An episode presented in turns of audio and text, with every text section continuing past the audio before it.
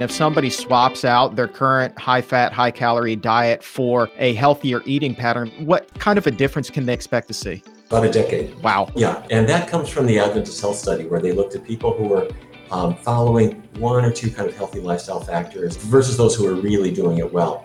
Now, don't get me wrong. If you're following a healthy diet, but drugs or alcohol or tobacco or something are entering your life, that's going to change the, the numbers. But when a person puts it all to work, uh, healthy diet, vegan diet as part of a healthy lifestyle. Uh, about a decade is what you can plan on with some variation around the ends.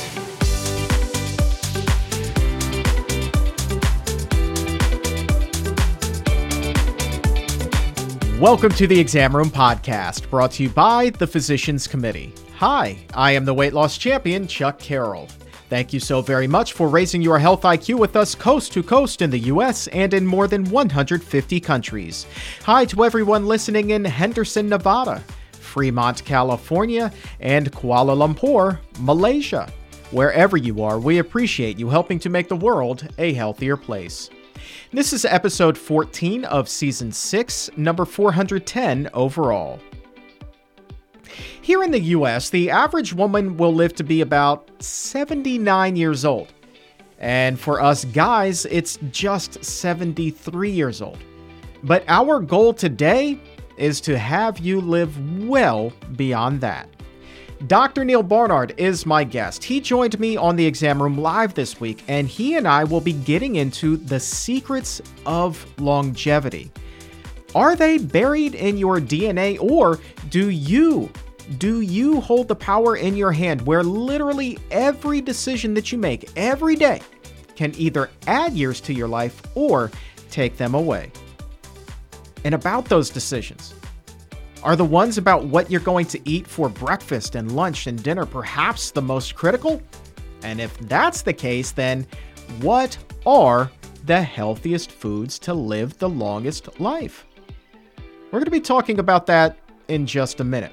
And you're also going to hear us talk about this on the show today. Very excited that Dr. Barnard will be my very special guest on March 30th when we do the exam room live and in person in Los Angeles. This is going to be at the gorgeous Ebell. VIP tickets are on sale now that include a wonderful plant based dinner, exclusive giveaways, and photo opportunities before the show. And plus, you'll also receive priority seating once the show begins. But if you can't join us for dinner, don't worry about it. General admission tickets are also available right now. Dinner starts at 6:30, the show is at 8. It's on March 30th at the Ebell and we would love for you to be there. Grab your tickets right now. They're going fast. pcrm.org slash events. Just click on the exam room and reserve your seats today. Or we've made it really easy for you. Simply click the link in the episode notes. Today's episode of the Exam Room Live is powered by the Gregory J. Reiter Memorial Fund. The Gregory J. Reiter Memorial Fund supports organizations like the Physicians Committee that carry on Greg's love for animals by promoting plant based health and working to end animal abuse while emphasizing programs that promote systemic change and also benefit people. You can visit them online right now at gregoryreiterfund.org. That's Gregory Reiter, R E I T E R, fund.org. Longevity. Is it in your DNA or is it what's for dinner? The secrets to living a longer life are unlocked now as Dr. Barnard joins me on the exam room. Thanks for making the time. Great to see you, Chuck. So glad that you're here. This is always such an important topic. And my wife actually sent me an article from the Today Show recently that was talking about four healthy eating patterns that are associated for a lower risk of death. And they were looking at uh, eating patterns that, you know, most people think, well, are we talking about keto? Or are we talking about eating a plant based diet?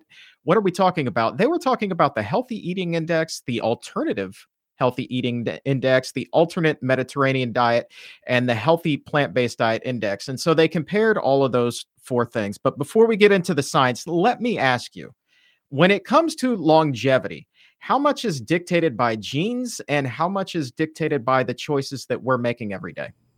Well, they certainly both uh, play big roles, and in fact, they overlap. For by that I mean genes matter. Um, our human genome really doesn't have built-in longevity past oh about 120 or something like that. If you want to look at what the extreme possibility could be, this you know this old chassis just kind of wears out over time. Um, but there are certain genes that make people more vulnerable or somewhat less vulnerable. As an example, there are some people who have genes that allow them to eliminate carcinogens from their body more rapidly. So that person, if they smoke, they are more likely to eliminate the carcinogens than somebody who, who smokes and doesn't have that genetic ability to eliminate the carcinogens. So there, there are genes that, that do tilt things one way or another a bit. However, food is really a decisive factor. And it's also one of the things that we can control most easily. And it really makes a difference between the heart attack that occurs at 52 and the heart attack that never occurs at all. It's a huge part of the risk of cancer, of stroke, of diabetes. And when we look at that list, those are the things that are shortening our longevity. And you know, those are all things. Uh, you talk about certain foods there. You you know, it, it doesn't take a a big leap at all to think that well, uh, a combo meal from McDonald's wherever probably isn't going to get you those extra trips around the sun. Yet, with the standard American diet, all of the trips through the drive-through, all of the highly processed foods, I would seem to think that those can significantly shave years off of your life. When you're talking in terms of just ultra processed foods, fast foods, is it really like every time you go, you're you're like just taking a day, taking two days, however many off, and over time it just accumulates, and before you know it, you're living a shorter life than you expected. It really does work out that way, in fact, Chuck. Uh, researchers have looked at very large groups of people following specific kinds of diets. For example, a person who's a, a meat eater, a person who's a vegetarian but still eats dairy, a person who is vegetarian but doesn't have the dairy or eggs. In other words, they're a vegan. And exactly what you would expect is what happens. If you look at how many years they live, the vegan is going to live longer than the, the ovo lacto person typically, and they both live a lot longer than the than, than the meat eater. So, so it's true. Um, and then other things uh, weigh in as well, like smoking and um, drug use and alcohol, and all these other things that can interfere. I want to share this study that uh, we were talking about, what what the Today Show was talking about, and this is uh, where they were looking at the various eating patterns that were being studied here. Um, and let's let's just break these down really quickly, if you don't mind. The Healthy Eating Index. That's something that I think that you have also mentioned here previously on the exam room. What exactly is that? Yeah, it's actually not really a diet. It's it's a way of rating the healthfulness of the diet you're on.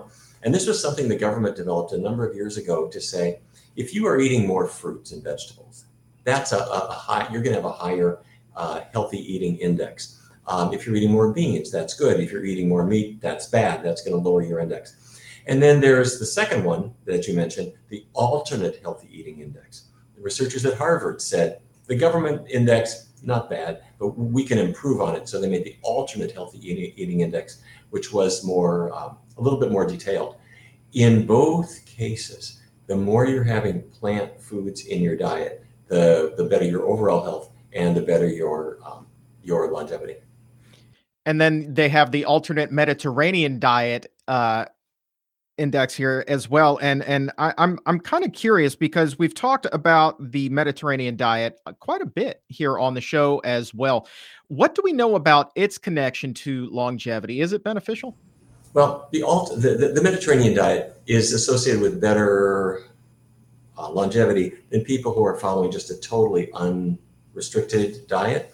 But it's it's limited and it's it's sort of an imperfect diet because although it's reduced in eggs, it still has eggs. Reduced in dairy, but still has dairy. Reduced in meat, but still has some.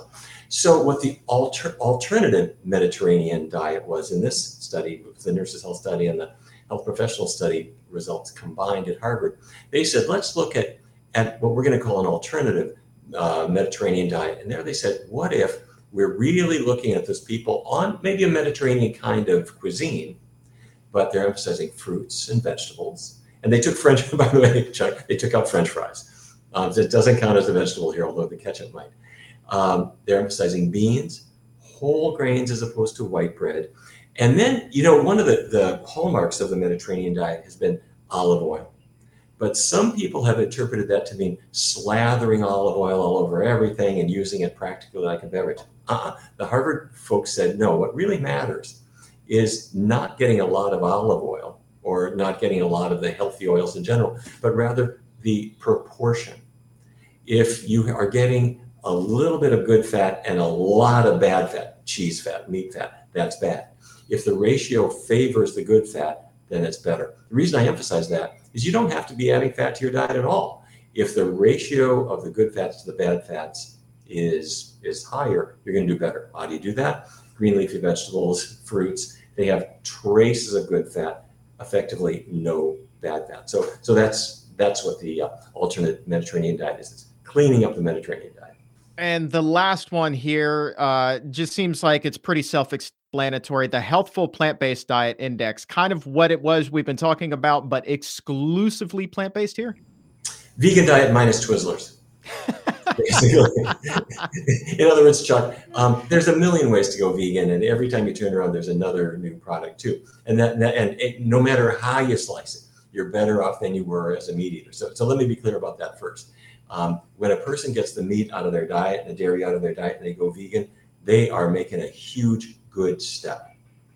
But within a plant based diet, the more you're having fruits and vegetables and, and, whole grains and beans in their more natural state, you really pump those up. That's what makes the diet really healthy. So that's what the Harvard researchers were looking at. The healthy eating index, uh, this higher you scored on that, um, the alternate healthy eating index, how, did you score higher on that? Were you looking toward a Mediterranean pattern in their alternative way? Were you looking at a vegan pattern in their in that alternative way? And you guessed it, they are all kind of in the plant-based world. Yep, uh, definitely kind of in the plant-based world, and and none of them does it say, well, you know, load up on pizza every night, load up on fried food every night, go, you know, fill your shopping cart with potato chips. As a matter of fact, what the researchers found here, I'm going to read this verbatim from uh, the the study here. Uh, they said that greater adherence to several of the healthy eating eating patterns was associated with a lower risk of death. So, I mean, while we could get super specific with which one may might be a little bit better than another, as you just said, the more whole fruits, whole vegetables, whole grains you eat, you know, the better off you're going to be in terms of lowering your risk of all of these chronic diseases that are cutting our lives short. They also overlap. Um, you can follow a vegan diet using foods from the Mediterranean. So instead of black beans, which are more a Mexican thing, you might have chickpeas or something. So um, they're both healthy. But my point is that a Mediterranean diet could be vegan, a vegan diet could be Mediterranean, and these can overlap in a, in a really helpful way.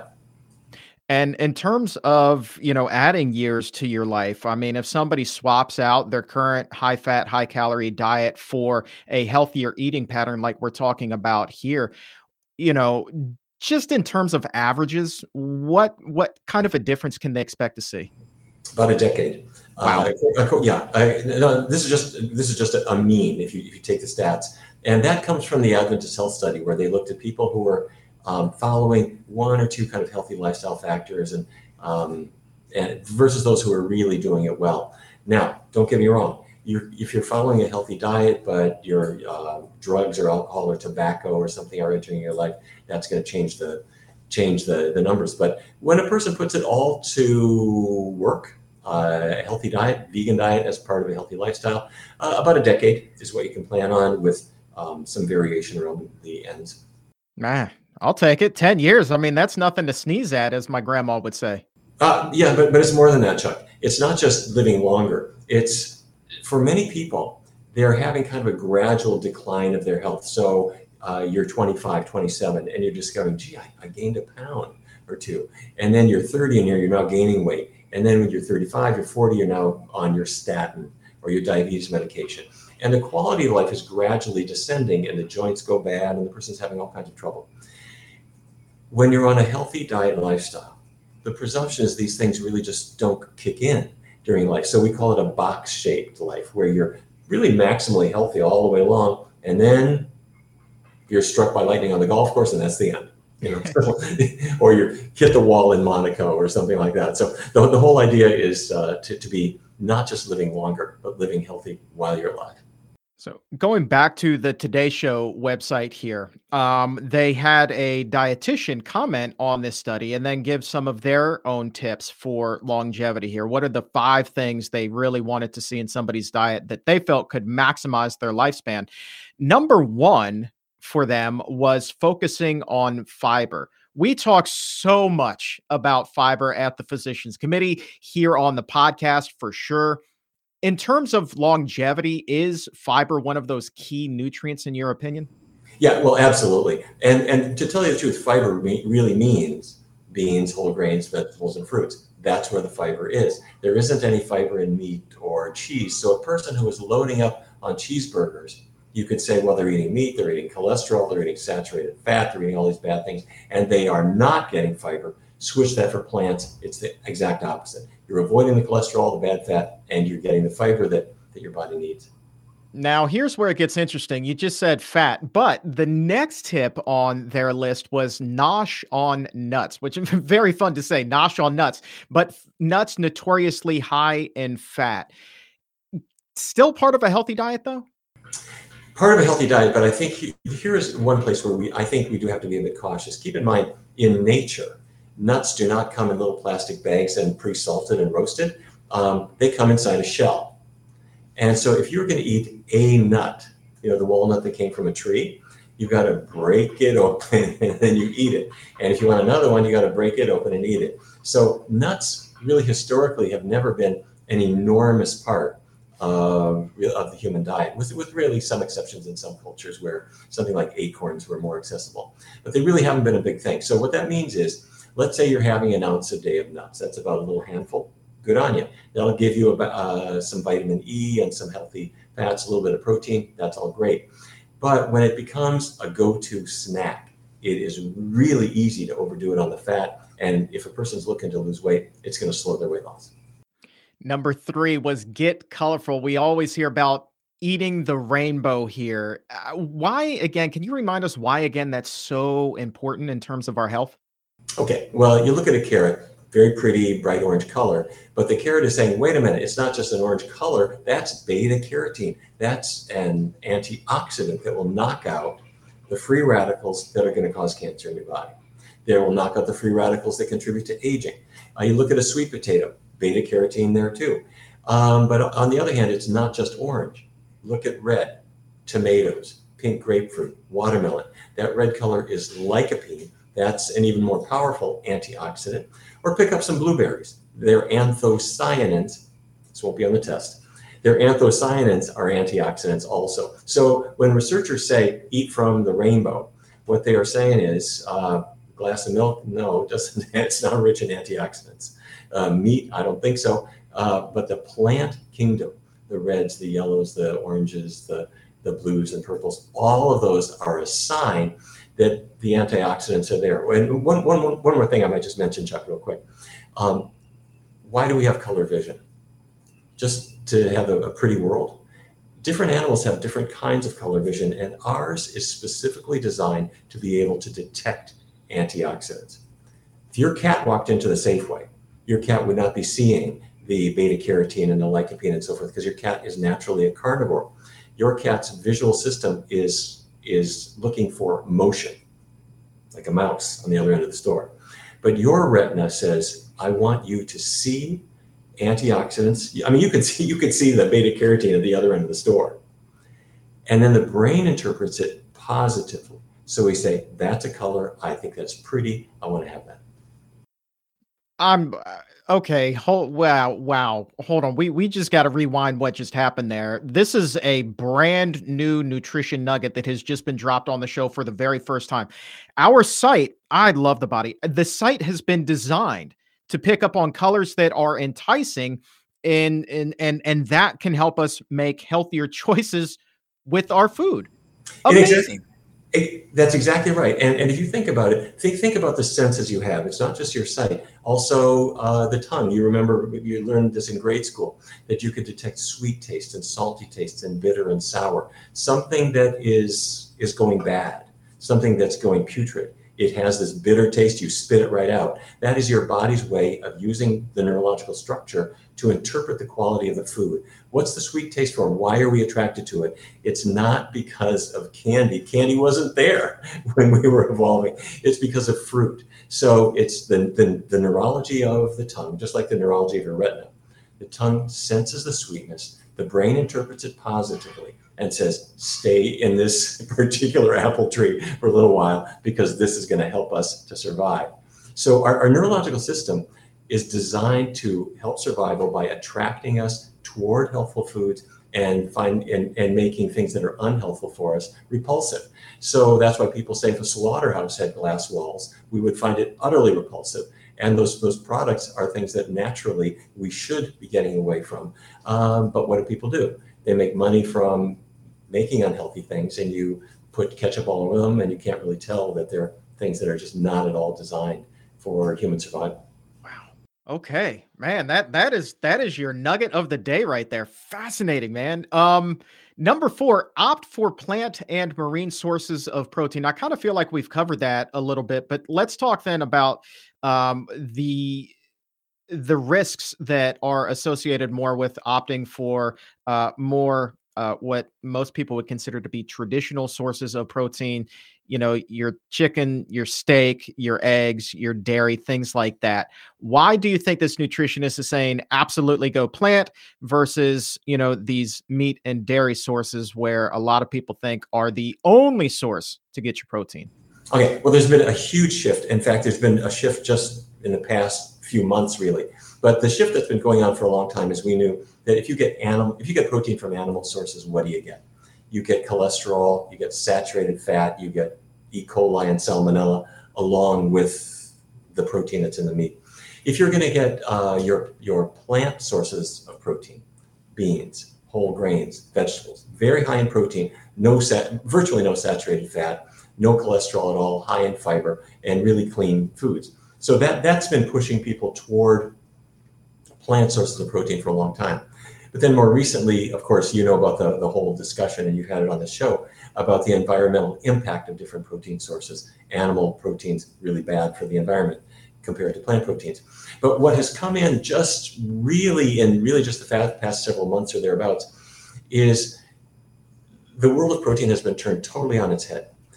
We had had the mistaken, a notion that turned out to be a mistake.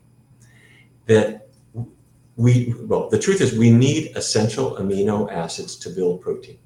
The protein molecule is like a string of beads, and each bead is an amino acid. The ones that your body can't make are called essential. Meat has a lot of essential amino acids. And so in the 1950s, everybody thought, great, eat a lot of meat, and that's the best source of protein.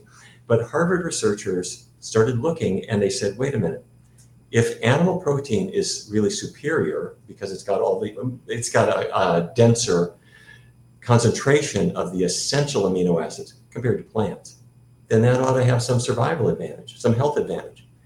It didn't work out that way. It was just the opposite. If you compared people in, in, in these very well controlled harvard studies a people a person who switched say some of their fish protein that they were getting if they took that out of the diet and if they were to replace it with plant protein, their risk of dying would be reduced. The, the plant proteins were help, helping their longevity.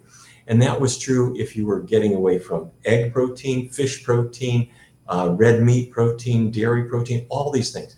Replacing them with plant protein was better. So then that made every, all the scientists say, wait a minute, we had been saying meat is better because it's loaded with essential amino acids. We now know that you need some of them you should not have too much of them. The right, the sweet spot, Chuck, is in the plants. And last but not least, here, my friend, uh, the fifth tip from the nutritionist was find flexibility and let me let me read verbatim from this article it said to enhance variety and adherence one can switch between these various healthy diets or create their own flexitarian diet however this is the big however here. The core healthy eating principle should remain the same. Eat more minimally processed plant foods such as fruits, vegetables, nuts, whole grains, and legumes. Eat less red meat and ultra processed foods that are high in sugar, sodium, and refined starch. That is key. And I really think, though, a lot of us can get tripped up when they think flexitarian because that to them seems well i'm going to be really good one day out of the week and be completely flexible the other six and i'm going to be okay. So when it comes to having flexibility in your diet what advice can you tell somebody in terms of don't overdo it with letting loose? Yeah uh, it's a great question. I, I think it's, to take an analogy a person who has had problems with drugs uh, or a person who's having problems with alcohol, they do better just not having those things in their life, as opposed to being flexible about it, where you'll only have a narcotic two or three days a week instead of seven days a week. Uh, what you very rapidly find is it doesn't work well, your health doesn't get better, and, and you've got these bad products calling your name all the time. With food, it's the same way. When we have a person, say, in one of our research studies, they'll go on a totally plant based diet and they'll do really well. Their diabetes gets better or goes away or whatever. If for whatever reason they decided to be a little more flexible and bring in cheese and meat, kind of like what they were eating before, but not so many days a week, what you see is that their progress grinds to a halt. For whatever reason, their body just says, Look, I can't handle that stuff. You're better leaving it off. And what's more, you reignite those addictions that kept those foods on your plate before. Now, this doesn't mean that there isn't such a thing as flexibility, but flexibility applies to healthy things.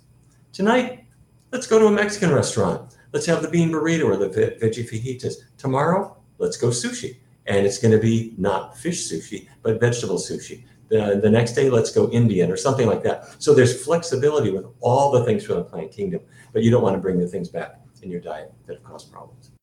All right. And before we open up the doctor's mailbag, by the way, if there's a question you have for Dr. Barnard, go ahead, post it in the comments or in the chat. We're going to get to those in just a minute.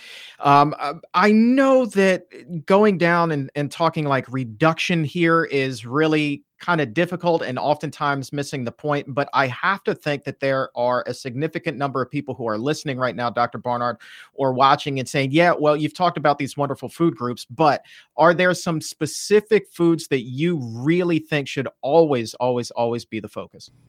Yeah. Um, well, for example, um, plant based foods virtually always are great. But let's say you, if you're looking within the range of whole grain uh, grains or something like that, uh, you could you go down the rice aisle. There's the white rice. There's next to it the the the basmati rice. There's next to it the brown rice. The brown rice still has the fiber, so the one with the fiber is going to be your better choice. It doesn't mean the white rice is poison. It's not. It's healthier than spam, uh, but the brown rice is still going to be a much better choice. Um, but don't forget variety here, and you can have variety at the same meal. What nothing says you can't have broccoli plus a sweet potato or carrots plus Brussels sprouts. You can have the, that variety in the same meal. Do aim for simplicity. The more it's processed, the more you're taking the bad, the, the, you're adding bad stuff to it or taking the good stuff out. Yeah, and look, don't sleep on that sweet potato broccoli combo. That is just amazing. It's so simple, but so daggone good at the same time, isn't it? It, it's it, yeah, it, it's very simple, and I'm not quite sure why these foods become so luscious when you get them in these combinations, but they really do. I don't know, man. It's just the way that we're wired. I don't know. Maybe maybe broccoli and sweet potatoes are going to be on the menu when you and I do the live show out in LA on March 30th. By the way, tickets are on sale for that now. Our very first ever exam room live and in person. We're going to be at the Ebell in LA. Uh, VIP tickets uh, get you dinner beforehand, a wonderful plant-based dinner plus some exclusive photo ops and giveaways. So I'm not sure if sweet potatoes and broccoli will be on the menu that night, but I absolutely would be more than happy to nosh on that before we go on stage. Me too. Yeah, man. So pcrm.org slash events to pick up your tickets on uh, for the show in LA on March 30th at the Ebell. If you can't join us for dinner, no worries. Show starts today. General admission tickets are available as well. There's also a link for you to click right now in the episode notes. Uh, what do you say, Dr. Barnard? We go ahead and open up the doctor's mailbag, start taking some questions from the good people. You bet. All right. Christine here has an interesting one, not just about longevity, but about what happens to the body when you start losing weight. You try to get healthier and live a longer life. Specifically, she's wondering about fat in the liver. Christine's question is when you go from that standard American diet that I've been eating and switch over to a whole food plant based diet, what happens to the fat that's stored in the liver? Well, that's a really timely question. You know, 20 years ago, nobody was talking about liver fat. Today, every physician is talking about it, including pediatricians, because the fat is building up not just on your waistline or on your thighs, but in the liver. And once it's in the liver, uh, that accumulated liver fat leads to insulin resistance and ultimately diabetes, all kinds of problems. Getting rid of it is good. Uh, when you go, the answer to your question is that when you go on a healthy, low-fat, plant-based diet, vegan diet, that liver fat starts to disappear, and it starts to disappear on day one. And the reason I'm saying this with such confidence is we did a study that we published two years ago, where we brought in uh, a lot of individuals into the study, 266 participants. They went on a plant based, half of them went on a plant based diet, the other half were a control group. And then the participant, after having done the diet for a while, they went up to Yale University where we did magnetic resonance spectroscopy measurements of their liver fat. And it goes, it, it diminishes starting uh, very rapidly. And uh, it happens whether you're exercising or not, whether you're counting calories or not, just the low fat vegan diet will, will get that started. All right, let's do a quick uh, exam roomy roll call here. Want to say hi to Cindy, who's watching in West Texas today. We've got Karen, who's in Germany, Cindy in Central Coast, California. Awesome. Glad you're here. We've got Jacqueline in Lexington, Vegan Scorpion in Canada. We've got uh, Teak also watching in Switzerland today. Global impact, man. I absolutely love it. Um, next question, Dr. Barnard. Interesting one comes to us from uh, Fana Tourette. And this is about salt. Obviously, we know that heart disease is one of the, if not the leading cause of death, also highly preventable. Um, and they are wondering here is it inadvisable to avoid all salt in the diet, including iodized salt? Uh, salt, salt in overdose is a problem. It raises blood pressure and it's linked to, to mortality. But salt is something that you need in very small quantities. Uh, one reason that, that you mentioned um, is the iodized salt. Is a really handy source of iodine that your thyroid needs. And if you're not using iodized salt, well, you could still get iodine in seaweed, for example, like nori and wakame. But iodized salt is a handy uh, source, and about maybe a third of a teaspoon per day gets you a, a significant amount of iodine. Uh, but the other part of it is that, that sodium is an electrolyte, like potassium. You need it in your blood. If you don't have it, you, if you don't have sodium in your blood, you, you have nerve conduction problems and all kinds of other issues. So no, you don't want zero salt. The amount of salt that uh, that the government would say you need is about 500 uh, milligrams a day. Your average person is doing well if they're down to three grams. So uh, uh it's good to reduce it. It's good to uh, favor low salt, but you don't want zero. We have a couple of people in the chat who are wondering not just about what it is that they're eating, but when they are eating. Do you know uh, of any research out there that talks to perhaps longevity in terms of fasting? Is there a connection there? I personally, I think it's too early to say. Um, there are people who have been doing fasting, but the, the research is contaminated by the fact that a lot of people are fasting because they have a disease. So they go to the fasting center, but that doesn't necessarily show at the end of the day that fasting led to greatly longer life. So I think we, we need to uh, study that more to see if fasting really will extend life. Now, going for it, uh, fasting does reduce metabolism, and in theory, it should make your clock run a little more slowly. Um, on the other hand, sometimes when people fast, it's followed by a little bit of a binge. So um, I and a number of others have suggested following a healthy eating pattern throughout rather than relying on fasting, except when you're using the fast therapeutically to deal with a problem like um, sore joints or something like that.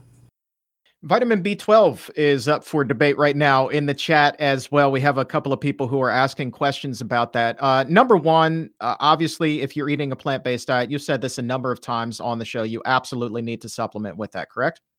Yeah, and yeah, yes, you absolutely do. Uh, the amount you need is 2.4 micrograms but it's not just people following a vegan diet who should supplement. Everybody ought to supplement, um, especially after age 50, because that's when people have more and more difficulty absorbing B12 um, for a variety of reasons. So vegans should supplement B12 at any age, no matter what.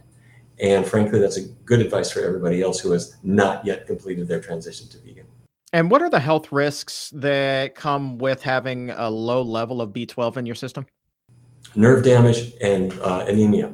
The, your nerves including the nerves that make up the brain, require vitamin B12 for functioning. And your red blood cells, they need some B12 in order to form.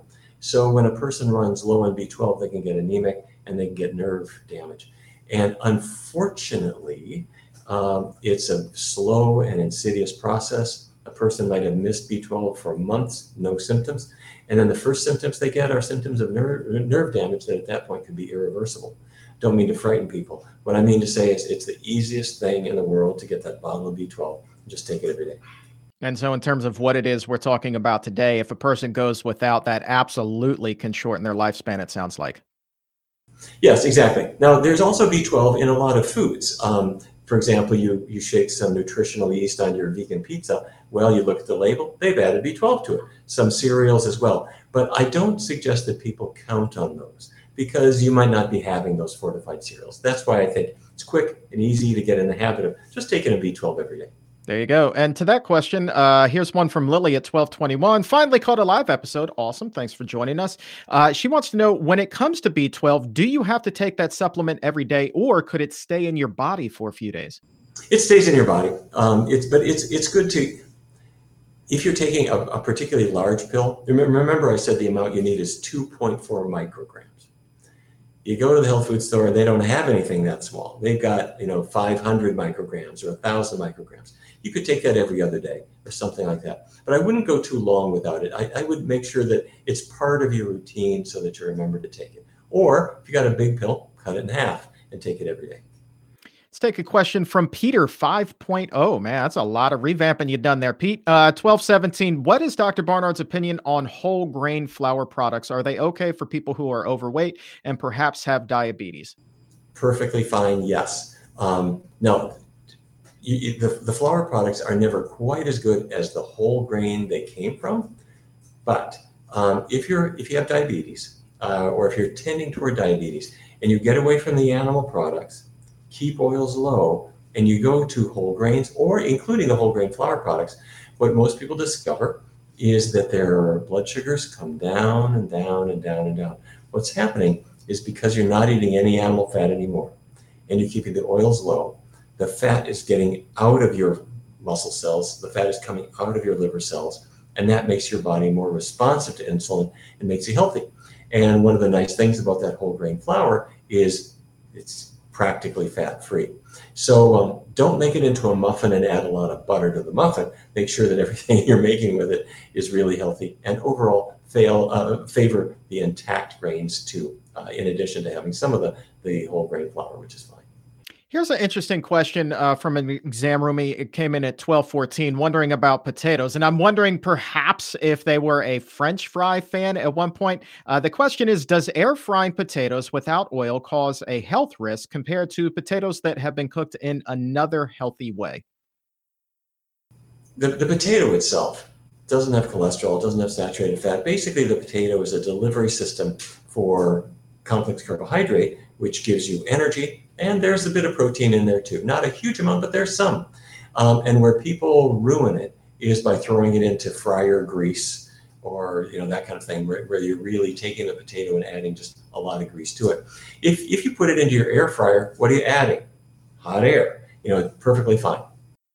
Uh, let's see, grab a couple of more here. Ellen J Nutrition 1210. Hello from Florida. Well, that sounds nice right about now. Uh, is skin health an indicator of longevity? And what can you do to make sure that you have healthier skin?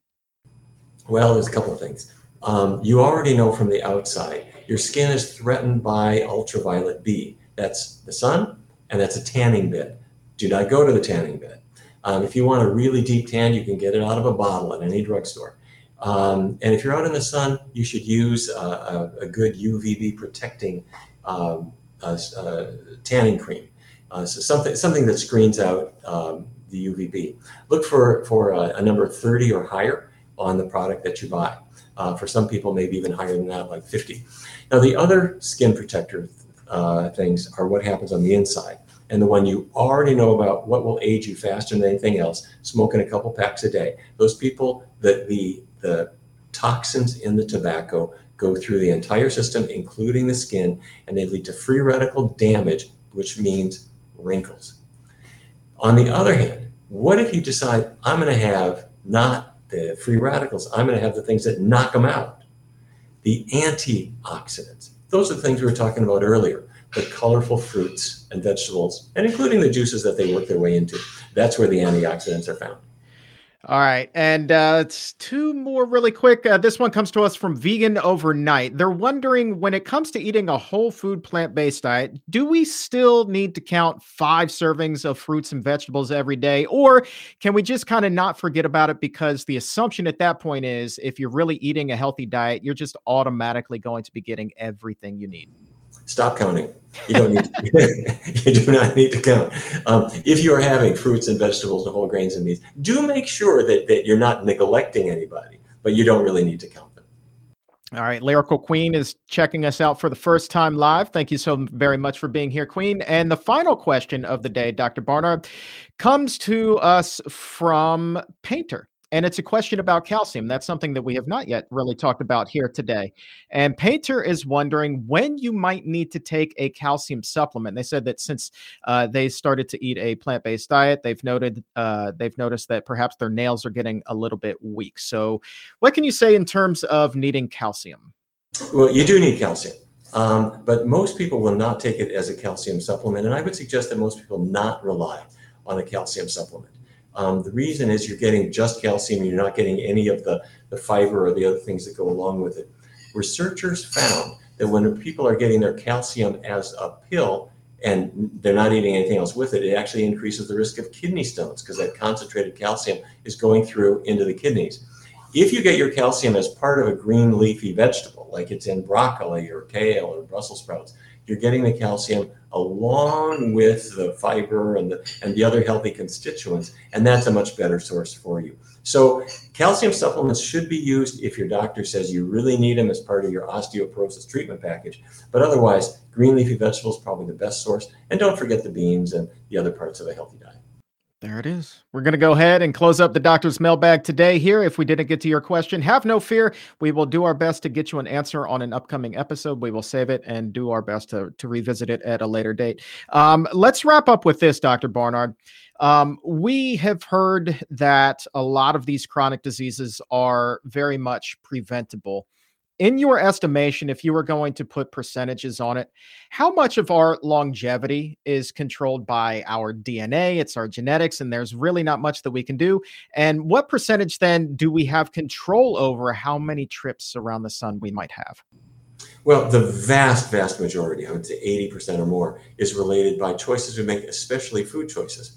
And when people look at other parts of things they choose to do, like shall I exercise or or can I control stress?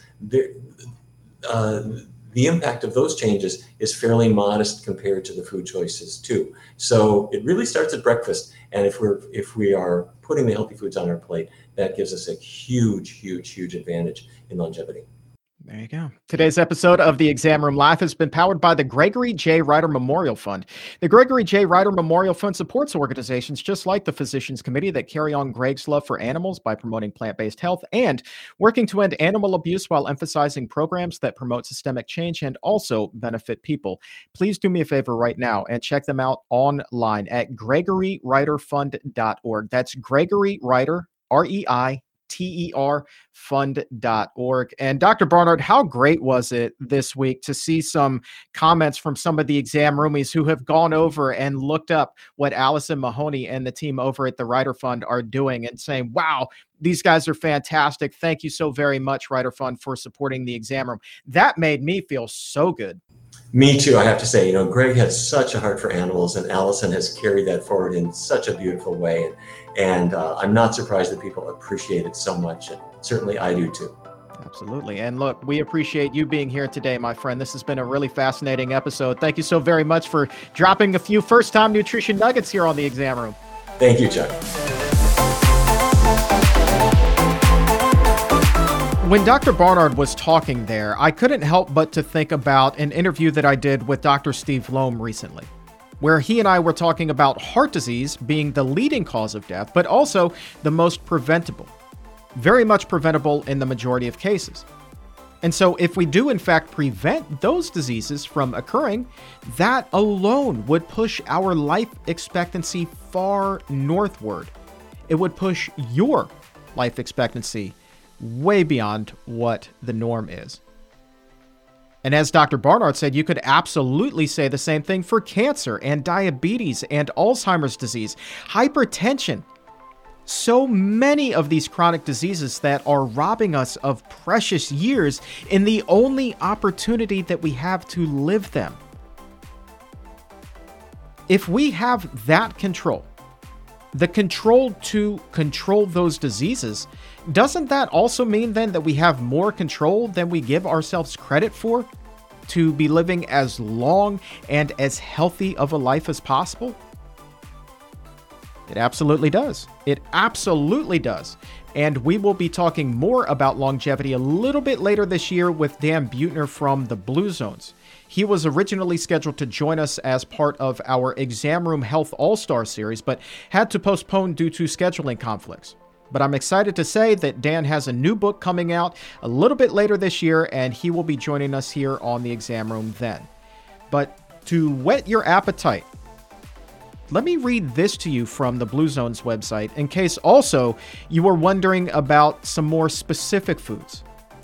The website says, quote, the best of the best longevity foods in the Blue Zones diet are leafy greens such as spinach, kale, beet and turnip tops, chard, and collards. In Ikaria, Greece, more than 75 varieties of edible greens grow like weeds. Many contain 10 times the polyphenols that are found in red wine. Studies have found that middle aged people who consumed the equivalent of a cup of cooked greens daily were half as likely to die in the next four years as those who ate no greens at all. Eat your greens, everybody. And here's some more specifics for you. Dan is also a huge proponent of beans, and he cites research saying that eating a cup of beans a day can add about four years to your life. Same thing as those greens there. So you got the greens, you've got your beans. That is a recipe for a longer life. Very, very impressive indeed. But we're not done yet. There's so much research that has been done on diet and longevity. It's impossible not to keep going. So, I want to take you back now to a couple of studies that we have put up on our website, pcrm.org. This one is from 2015. The headline Poor Diet Among Leading Causes of Early Death.